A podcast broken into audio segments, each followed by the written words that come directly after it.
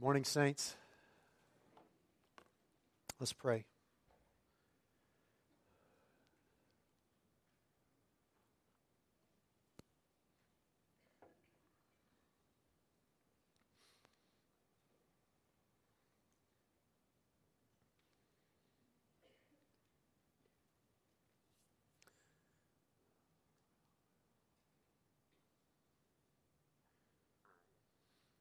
Father, truly your words are wonderful.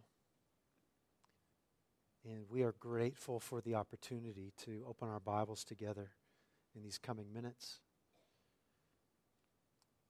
Father, would you make it the case that our ears are opened to hear what we find there, that our, that our eyes are opened to see?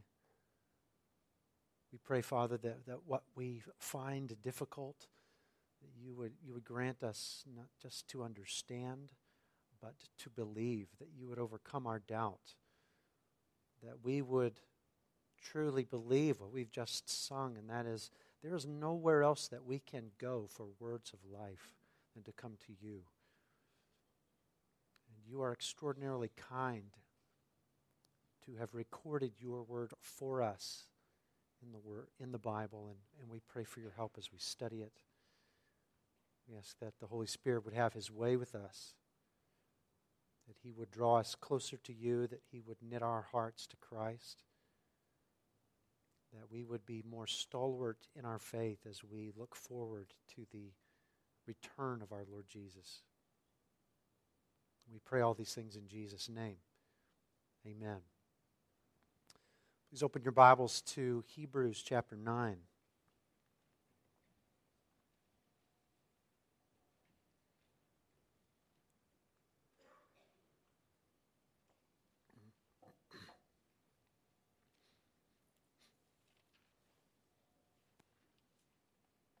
Hebrews chapter 9. As you're finding your place there, if you would please stand with me, and, and I'll read the first 10 verses. Hebrews 9, verses 1 through 10. Now, even the first covenant had regulations for worship in an earthly place of holiness, where a tent was prepared, the first section in which were the lampstand and the table and the bread of the presence. It is called the holy place.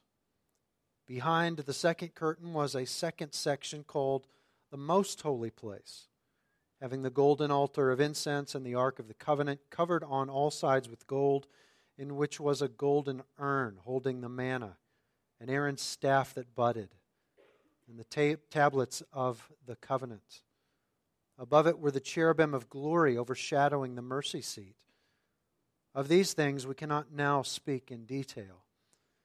These preparations having thus been made, the priests go regularly into the first section, performing their ritual duties, but into the second, only the high priest goes, and he but once a year, and not without taking blood, which he offers for himself and for the unintentional sins of the people. By this, the Holy Spirit indicates that the way into the holy places is not yet opened as long as the first section is still standing, which is a symbol for the present age. According to this arrangement, gifts and sacrifices are offered that cannot perfect the conscience of the worshiper, but deal only with food and drink and various washings, regulations for the body imposed until the time of Reformation. You may be seated.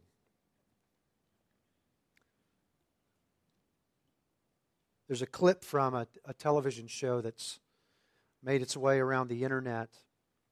The character looks directly at the camera and says, I wish there was a way to know you're in the good old days before you've actually left them. The line is, is very popular, likely because so many people can identify with it.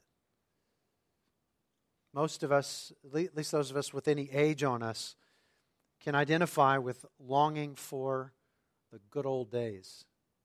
Those good old days may represent very different things to different people. Could be the time before a devastating di- diagnosis, or, or maybe it's just a time before you had the, the daily growing evidence that your body is aging. Could be the days prior to hurting or being hurt by your spouse so severely that things are just different now. Could be a time maybe when money didn't matter, either because you had enough or because you didn't have any. When your kids were younger, when they were close by, when they were incapable of making life altering mistakes the life that you had before an accident or an incident took from you a loved one. That era before that one seemingly ever consequential sin wrecked your life. We have pictures of those days. We have pictures of them resting on our mantles and saved on our phones, seared into our memories but the pictures are not enough. They're not enough to actually take us back to those days, to make things like they were. Perhaps no one knows that longing better than Adam and Eve. The good old days were never better than the original good old days prior to Genesis chapter 3 in the original good old days, there was not even the knowledge of, of disease, isolation, loss, evil, sin, death. But in place of all of those things, man only knew, enjoyed, walked with, and imaged God Almighty. It was the definition of paradise. In, in the moments just after choosing, creation over the creator, everything changed. And the man and the woman, they were cut off from the good old days. Everything about our good old days, we also lost because of that event in Genesis chapter 3. Our illnesses, our, our, our ignorance, our evil and sin, our deaths, our own impending deaths, deaths of, of loved ones, our inability and disinclination to walk with and enjoy God, all of the things that we would say, well, those things have separated us from our good old days. All of those things stem from the very first leaving behind of the original good old days. But the Bible, the Bible contains this consistent message of good news. There, there is a way to go back. Or maybe if, if we wanted to be more theologically precise, we would say there is a way to go forward to the good new day. Before man and woman even left paradise, God promised that He would send someone to fix everything. And over the centuries recorded in the scriptures, God reiterated and developed that promise until the incarnation of Jesus Christ, who ransomed us from sin and death on the cross. He rose from the grave.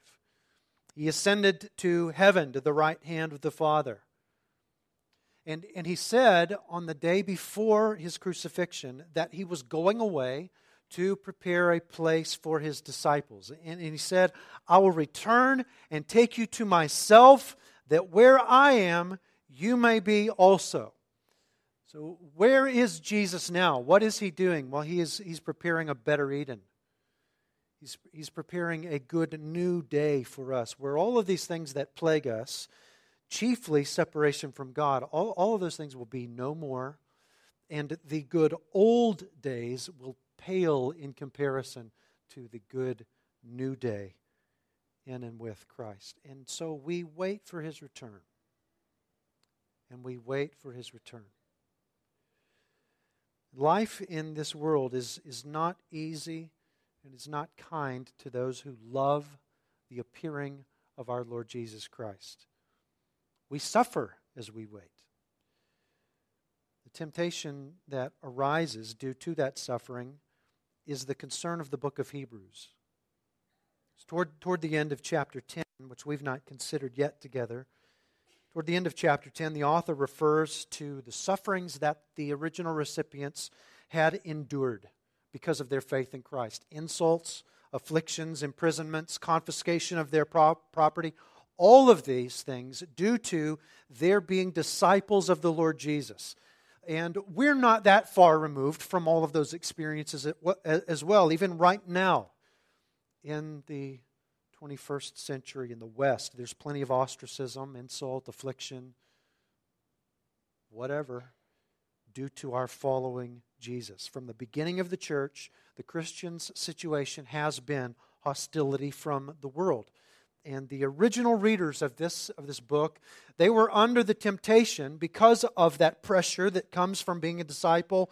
They were under the temptation to shrink back from faithful discipleship. And humanly speaking, that makes sense. If you're, if you're coming under fire for something, the knee jerk reaction is to, to stop whatever it is that, that's drawing that heat. Shrinking back from faithful discipleship, it can, take, it can take on a number of different forms, according to the book of Hebrews. It may take the form of waning zeal for the mission of the church. Could be people pulling away from meaningful involvement with other believers. Further still, th- th- there may be this, this growing laxity in, in personal devotions. People cease to regard even interaction with God in Christ as essential to their daily well being. And, and, and eventually, shrinking back from faithful discipleship can entail entrenchment in sin, where, where people tolerate habitual ungodliness in their own lives. And, and then the very end of this road of shrinking back is apostasy, just turning away from the faith. A lack of zeal, pulling away from the church, retreat from personal, personal devotion, entrenchment in sin, all of these things make us susceptible to the deception of sin which seeks to make plausible the idea of walking away from Jesus, who just happens to be the one who has promised to take us to a better day. For the original audience, the temptation was to revert to Judaism. Perhaps Judaism could bring them back to the good old days, or maybe take them to a better day, a better day without all of this trouble that comes from being a follower of Christ we may be tempted to, to find a different avenue other than, other than Judaism. There could be any number of avenues that, that we might seek to avoid the difficulty of discipleship and to find something like a better day. Perhaps we would turn to, like many others have and are doing, even as we sit here this morning, we might be tempted to turn to a brand of pseudo Christianity that, that tries to retain all the God speak while rejecting the authority of God's word. And that avenue, we're tempted to think, perhaps that avenue will allow us to appease the culture while retaining some semblance of an intact conscience. Maybe, maybe, that kind of pseudo Christianity can, can take us from this difficult day to a better day. Others of us may be tempted to retain biblical Christianity in appearance while rejecting it in private practice. That is, Perhaps some of us are, are tempted to, to come to church all the time and, and, and play the part on Sundays, but the rest of the time, particularly when we're interacting with the lost culture, we do everything that we can to just blend in, to live like these are the good old days rather than to anticipate a better day coming in Christ. And, and those of us who are tempted in that direction and who and to begin to go down that road. It, we're, we're, living something like a spiritual double life. The people who know us at church, they would, they would be shocked to see our manner of life outside this building. And those who see us all during the week, they would be shocked to see our manner of life inside this building. Still others may be tempted to consider another worldview altogether, whether, whether it's a manuf- manufactured product of, of other men in the form of a, of a political philosophy or a false religion or feigned agnosticism. In other words, we follow the crowd in their avenue, or maybe we find our own way altogether. We formulate for ourselves an inevitably flawed understanding of how all things work. So, again, for the original audience, the tug was back to Judaism. For us, it may be any number of things by which we seek to go to a better day and to get out from under the difficulties of this life lived as faithful disciples. So, the author of Hebrews seeks to reestablish that the Christian's foundation is Christ, who is the culminating fulfillment of all God's saving intention. He's the only one who can take us to paradise. And the, the author couples that reestablishing of Christ as our foundation. He couples that with periodic warnings about what will do what will happen if we do walk away from Jesus. Back in Hebrews 2:1, you may remember that the author referring to the gospel of Jesus, he said, "Therefore we must pay much closer attention to what we've heard, lest we drift away from it." And he goes on there in chapter 2 to say, if, if those who rejected the law of Moses received judgment, how much worse if we neglect so great a salvation in Christ? And he repeatedly puts Jesus next to these Old Testament institutions, showing not just that Jesus is better, but why he's better. Jesus is better than all of these, these Old Testament institutions because these things served as mere pictures of God's desire to save us and return us to fellowship with him in Christ. So we find ourselves right in the middle of, of the heart of the book, which is chapters 7 through 10. It's the heart of this theological argument that Jesus is God's singular answer to man's exile from his presence. Old covenant institutions, they pointed to him. In themselves, they utterly fail to bring us to God. Thus, God has made a new covenant in Christ's blood. The new covenant in Christ's blood actually does what the Old Covenant merely pictured. And so we've just read chapter 9, verses 1 through 10. And here the author, continuing with his argument that Jesus is better and why, he shows the insufficiency of the Old Covenant tabernacle. And by, by extension, he shows the insufficiency of anything outside of Christ to bring us to a better day. To go back to Judaism or to go to any other avenue is to settle for pictures that leave the good old days old and past. To return to any of, the, any of those things outside of Christ is to turn away from the good new day yet future. Now, look with me, just scan through those opening verses of chapter 9 again. 9 1 reminds us that the old covenant it did have regulations for worship and there was an earthly place of, of holiness there and the author begins to rehearse all of these details. So the tabernacle was a tent and it had two sections. The first section was called the holy place and there were implements of worship there the lampstand the table the, the bread of the presence. But there was a, a, a second section further into the tabernacle called the most holy place or the holy of holies and the text tells us that that section contained the altar of incense and the Ark of the Covenant with all the things inside it. Now, those of you who are well familiar with the Old Testament, you have a hard time going past what I've just said. So let, let me just give you a quick aside. We considered the tabernacle, how it functioned, all of its implements when we were in Leviticus last year and earlier this year. We also con- considered it when we were in Exodus in 2016 and 2017 one of the big conundrums that we find in the book of Hebrews is that the author's depiction here of the tabernacle does not perfectly coincide with the descriptions of these things in the Old Testament. Specifically, he says that the altar of incense was in the second section, the Holy of Holies. The Old Testament repeatedly places the altar of incense in the holy place, that, that first section. And so some skeptics would say, aha, insurmountable proof that the Bible has errors in it. Some believers, reading the same passage, will say, oh no, maybe this is the beginning of the end of inerrancy. Let me just remind you that the author of Hebrews demonstrates a mastery of the Old Testament that is utterly unparalleled in history. I would suggest that there's no one who has ever known the Old Testament like the author of Hebrews. it is simply not possible that this man did not know where the altar of incense was. That, that is that stretched the bounds of credulity to the breaking point. I cannot go there. And neither can anyone else who honestly reads the book of Hebrews.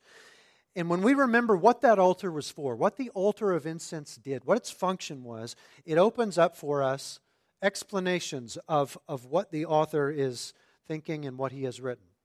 You may remember from, from Leviticus, further back from Exodus, that the altar of incense was in the, in the holy place. But on the Day of Atonement, incense from that altar was taken into the second section, into the Holy of Holies, to cover the high priest's entry until he could sprinkle blood on the mercy seat.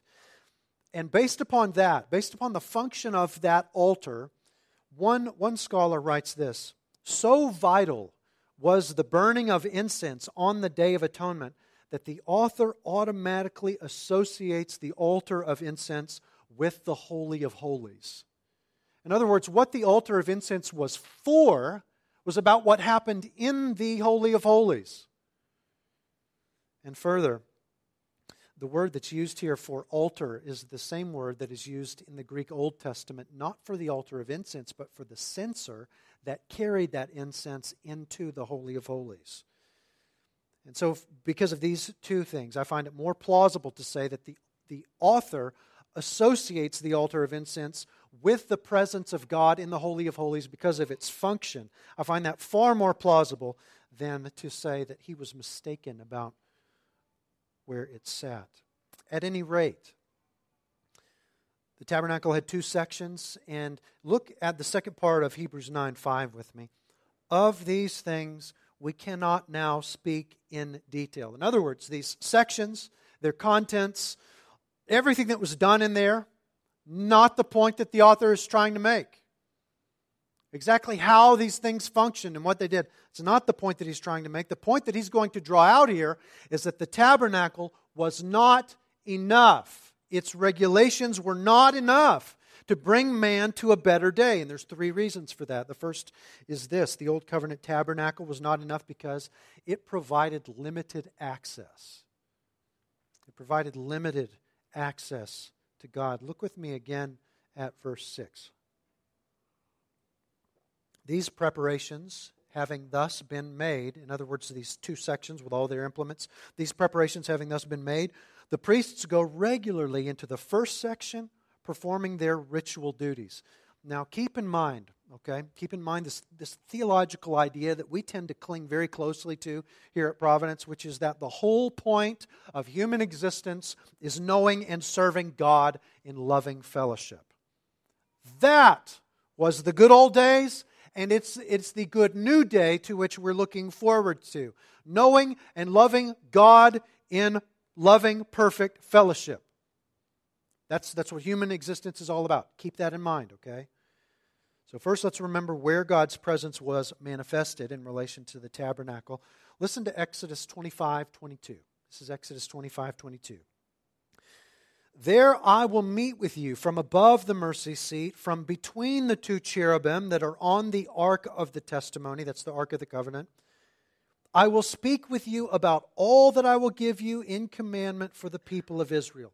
There I will meet you. That's the Lord talking to Moses about the Holy of Holies. The mercy seat, which was the covering over the, the, the Ark of the Covenant, that's in the Holy of Holies that was like the throne of God on earth in the tabernacle. The second section, the Holy of Holies. That's where God is. The author of, of Hebrews has designated that the intersection or the second section. Now look again at the middle of Hebrews 9 6. The priests go regularly into the first section. They go into the first section, not the section where there can be interaction with God. And between these two sections, there's a huge curtain. It's so thick and heavy that, it, that it's like a wall between the priest and God when they go in to do those duties. And those duties include things like placing the bread on the, the, the, the table of the presence and, and, and tending to the lampstand And the, the emphasis here is that, that this, going into that, that initial section where God isn't, that's their normal all the time work. When they go into the tabernacle, they go into the part where He isn't. And, and notice, notice that it's specifically the priests who go into that section. It's clear from the Pentateuch, and we saw this in, in Leviticus. The priests only go into the tabernacle. The priests represent the people before God. The priests are like intermediaries between the people and the Lord. So only they can enter the tabernacle's first section. They alone have been ritually consecrated for that work. If you, if you want to take notes and, and check this out, you can, you can go back to Leviticus 8 and you'll find the priests alone being consecrated for this work. And so we may think, well, we're kind of all about representation around here. We've got representation in, in the government at various levels. And so at least the people had representation before God. And that's kind of cool. Would you think that about a vacation in Hawaii? Or, or a trip to the moon? Have you ever been to the moon? Well, yeah. I mean, kind of. I mean, through through Neil Armstrong, he went, and I've, I've heard him talk about it on the internet. So, yeah, I've been to the moon. Is that how that works? Would you be satisfied with that? Somebody offers you a trip to the moon and, the, and, and you say, Oh, I'm all about it. And they give you a video of Neil Armstrong talking about it. That satisfy you? When was the last time you put Facebook pictures of your by proxy trip to Hawaii? Have you ever done that? No, because people would think you're a fool. And you would be. Because that, that's not satisfying at all we envy other people going to Hawaii. We don't brag about it on the internet because it's not the same. It's not enough. And, and those two examples that I just gave you, th- even that is better than what this is. Because entering God's presence is the greatest of blessed joys. And the priests aren't even doing that on behalf of the people. So you've got a representative in, in the tabernacle that represent, representative isn't even going in all the way. Even your representative isn't going to Hawaii. They're only in the first section, and that's completely unsatisfying. It's not enough. Look at verse 7. But into the second, only the high priest goes, and, and he but once a year. So someone does go into the Holy of Holies, the second section. One person goes the high priest, and he's in and out. One person, once per year, even the high priest could only go in on the day of atonement. Leviticus 16:2. Listen to this. The Lord said to Moses, "Tell Aaron your brother not to come at any time into the holy place inside the veil before the mercy seat that is on the ark, so that he may not die. For I will appear in the cloud over the mercy seat."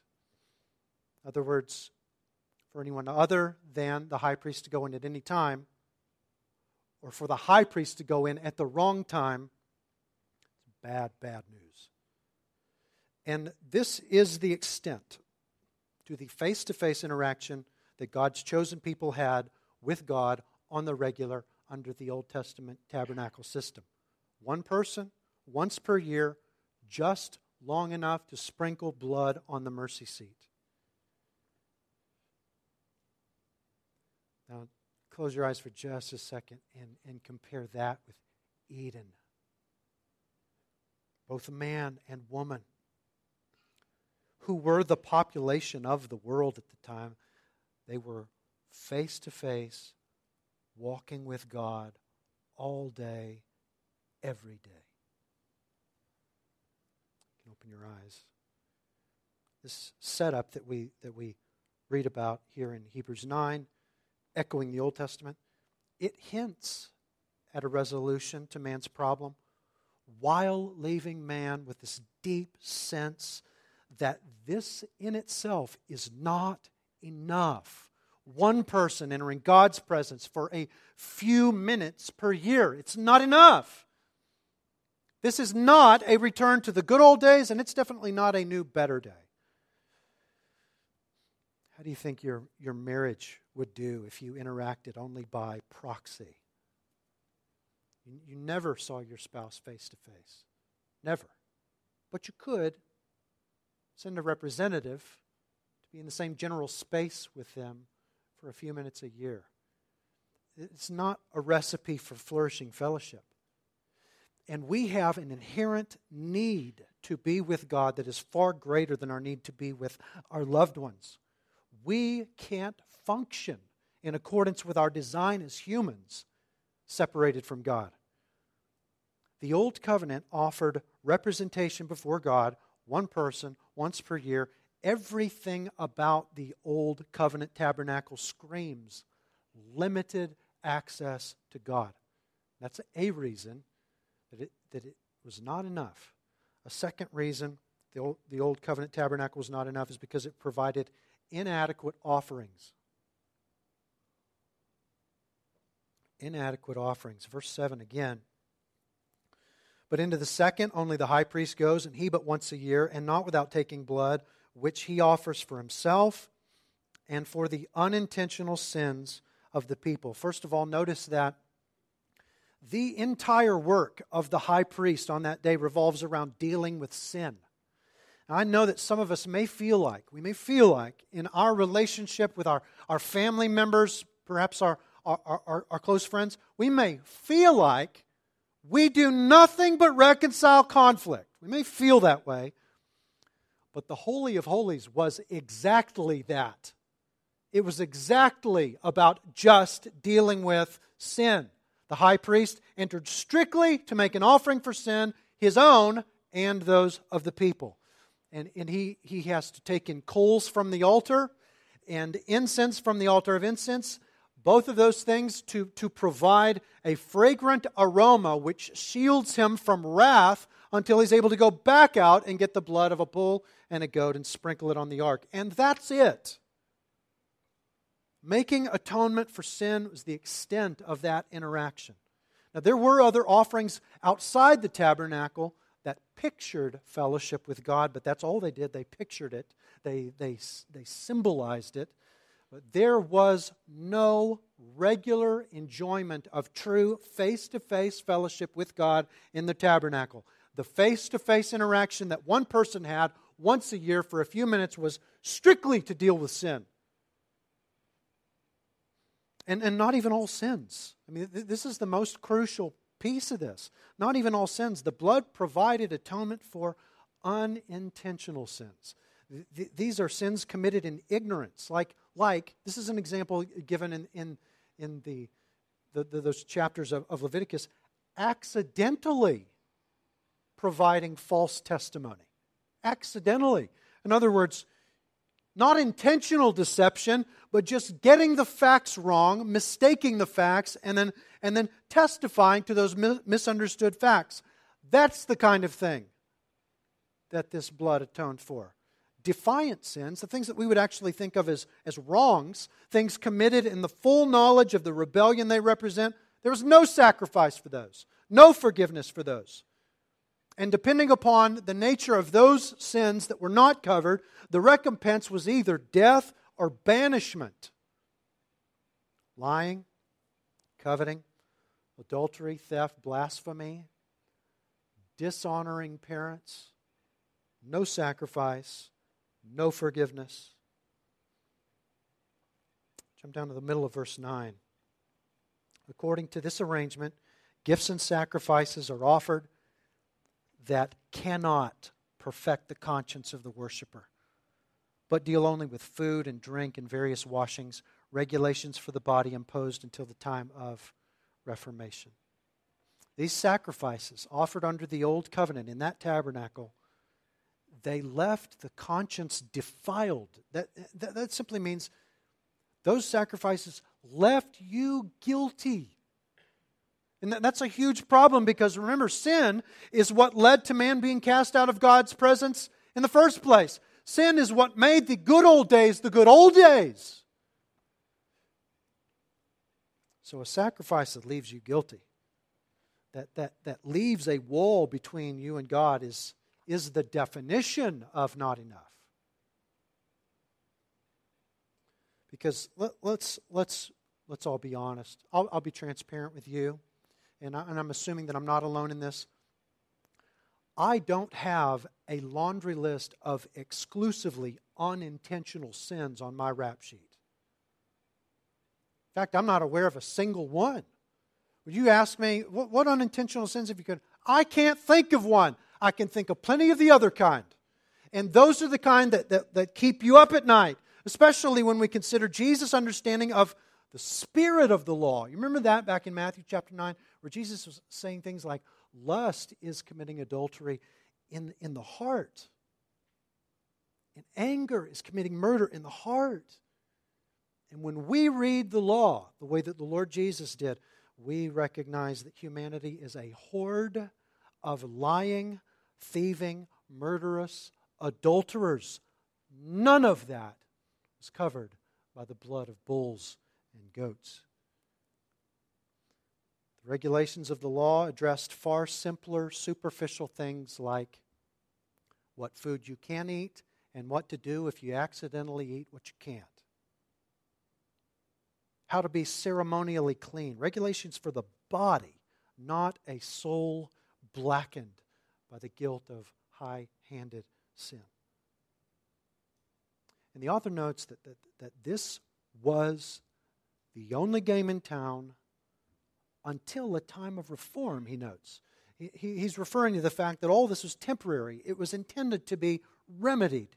And, and he'll get to that in verses 11 and following, which we'll consider next week, Lord will, willing.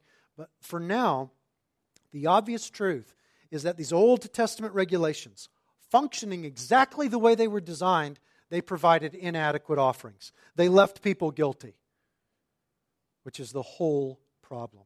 You cannot go into God's presence without the removal of guilt. The sacrifices of the Old Covenant tabernacle were not enough. And so, third, the Old Covenant was not enough because it left the way to God unopened. It left the way to God unopened. Verses 8 and 9.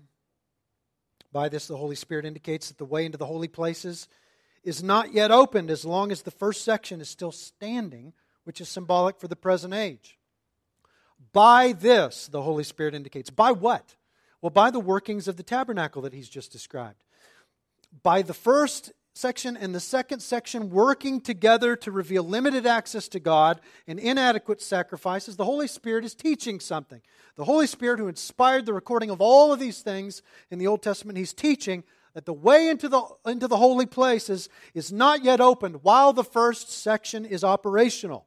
Nobody could go into the Holy of Holies while it's still time to go only into the holy place. The entrance of the priests every day into that first section was a daily reminder it is not the day for the high priest to go into the second section. It is not the day for anyone to go into the, the very presence of God. And he says that this is symbolic for the present time. He means that this, this pictures something else. Remember that back in chapter 8, he said that the earthly tabernacle was, was based upon the pattern in heaven. Remember that? And the true inner chamber, the true Holy of Holies, is in heaven where Jesus is seated at the right hand of God. That's the real Holy of Holies. And the existence of the earthly tabernacle as the only way to approach God in the Old Testament indicated that it was not yet time for anyone to actually enter God's presence in the true Holy of Holies in heaven. While, while the, the earthly tabernacle was standing and functioning, limited access to God and inadequate sacrifices was all that was available. But this age, the age where we live, the church age, the age of Christ, is the era of entering into God's presence. And so, so this third point is actually the main point made by the first two. The Old Covenant tabernacle, it offered limited access to God, it provided insufficient sacrifices, therefore, it left the way to God closed. The very existence of the tabernacle signaled there is no way for you to enter God's presence through this place. So if you want to, th- think about the original concern then. The original concern of, of the, the first recipients, and by extension, us. The original concern of this letter is that it is hard to be a Christian. The world is unkind. It brings all, all kinds of severities and difficulties into the life of a believer. And so the temptation is I'm going to find another way. I'm going to find another way to a better day. And for the original recipients, it was to Judaism, to go back to these old covenant things, to go back to the tabernacle form of worship. And listen, if you want to live under the regulations of the old covenant tabernacle, you will never enter God's presence. To, to turn back to that is to live in a state between the good old days of Eden and the coming better day of the new Eden. It's to live in between those. You'll never go back to the former, and you will not enter the latter. There will be only judgment for you if you turn from Jesus back to this old system. And again, likely we are not doing that specifically. We are not trying to revert to Judaism. And so perhaps we might think, well, this doesn't really even apply to me. Not so. Because th- think about this for the person seeking to substitute something other than Judaism for following Christ, the picture is actually worse. It's worse than going back to Judaism. The, the, the Old Covenant, at least that was given by God. It, it was designed. It was designed to be ineffective for bringing people back to Eden so that the people would seek fulfillment in Christ.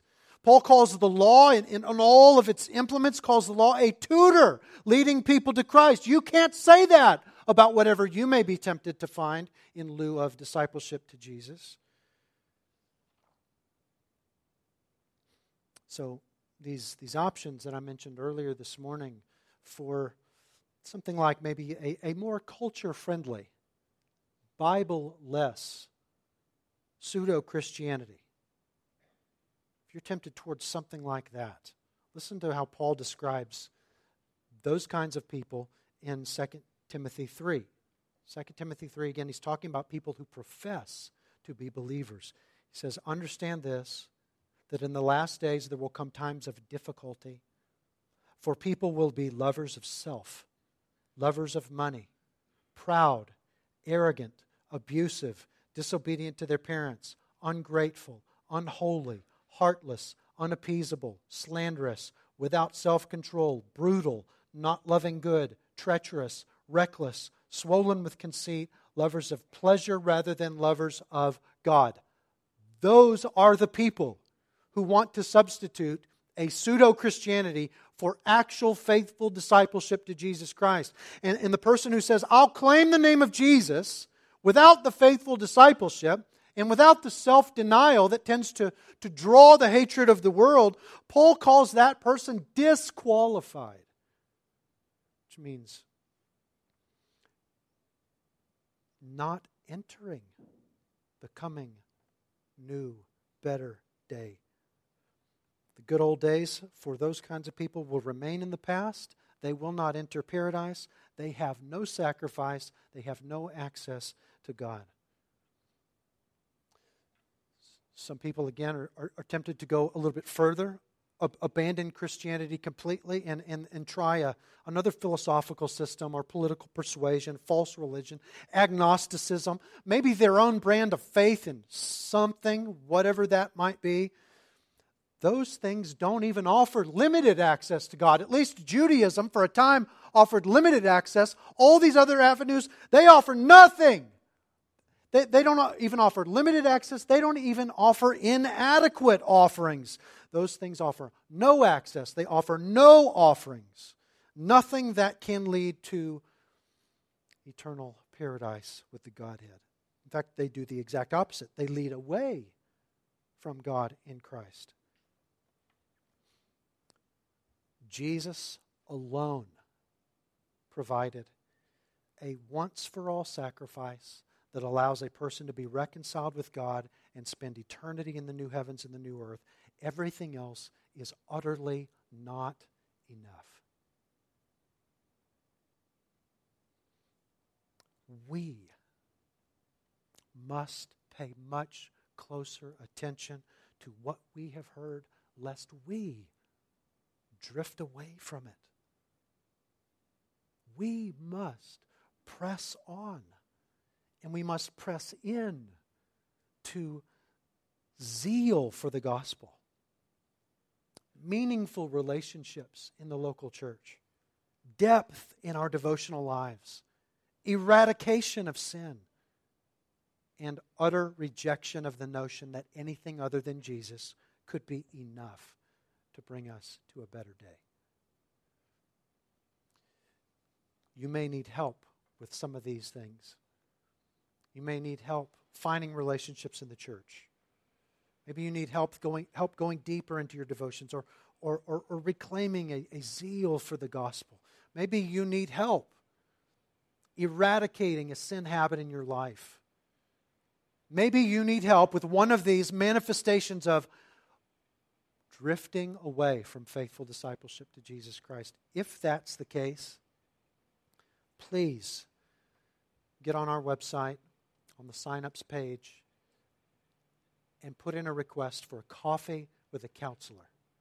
We will get you set up with somebody who can walk you through any one of these things that you might cling to Jesus and not stray from him unto your own eternal demise. Perhaps you need somebody to talk to today. We're available. We would love to talk to you. You could talk to me. You could talk to any of the other elders. In fact, you're surrounded by people who could answer questions and would love to do so. Don't leave today without either talking to someone or making an appointment. We would love to help you. In, in the coming minutes, after I pray, we'll observe a few brief moments of silent reflection. May the Holy Spirit prompt you regarding what you are to do with the things that we've heard this morning. Let's pray.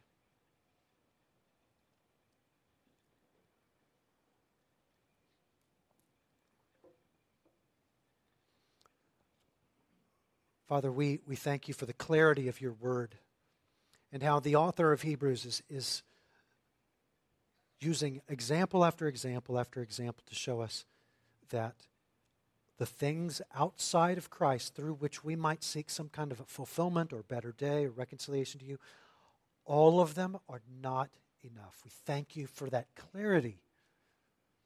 And now we pray that your Holy Spirit would convince every one of us that it's true. This is true. And Father, would you please open our eyes to ways that we might not even be aware of that we are being tempted to stray to things other than Jesus. Please open our eyes to these things. Convict us of them.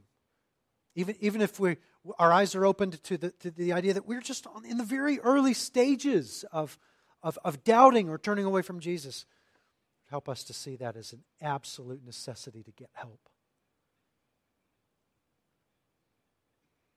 We thank you for the truth. We thank you that Jesus is over abundantly more than what we need. Grant us, Father, to cling to him. We pray in his name. Amen.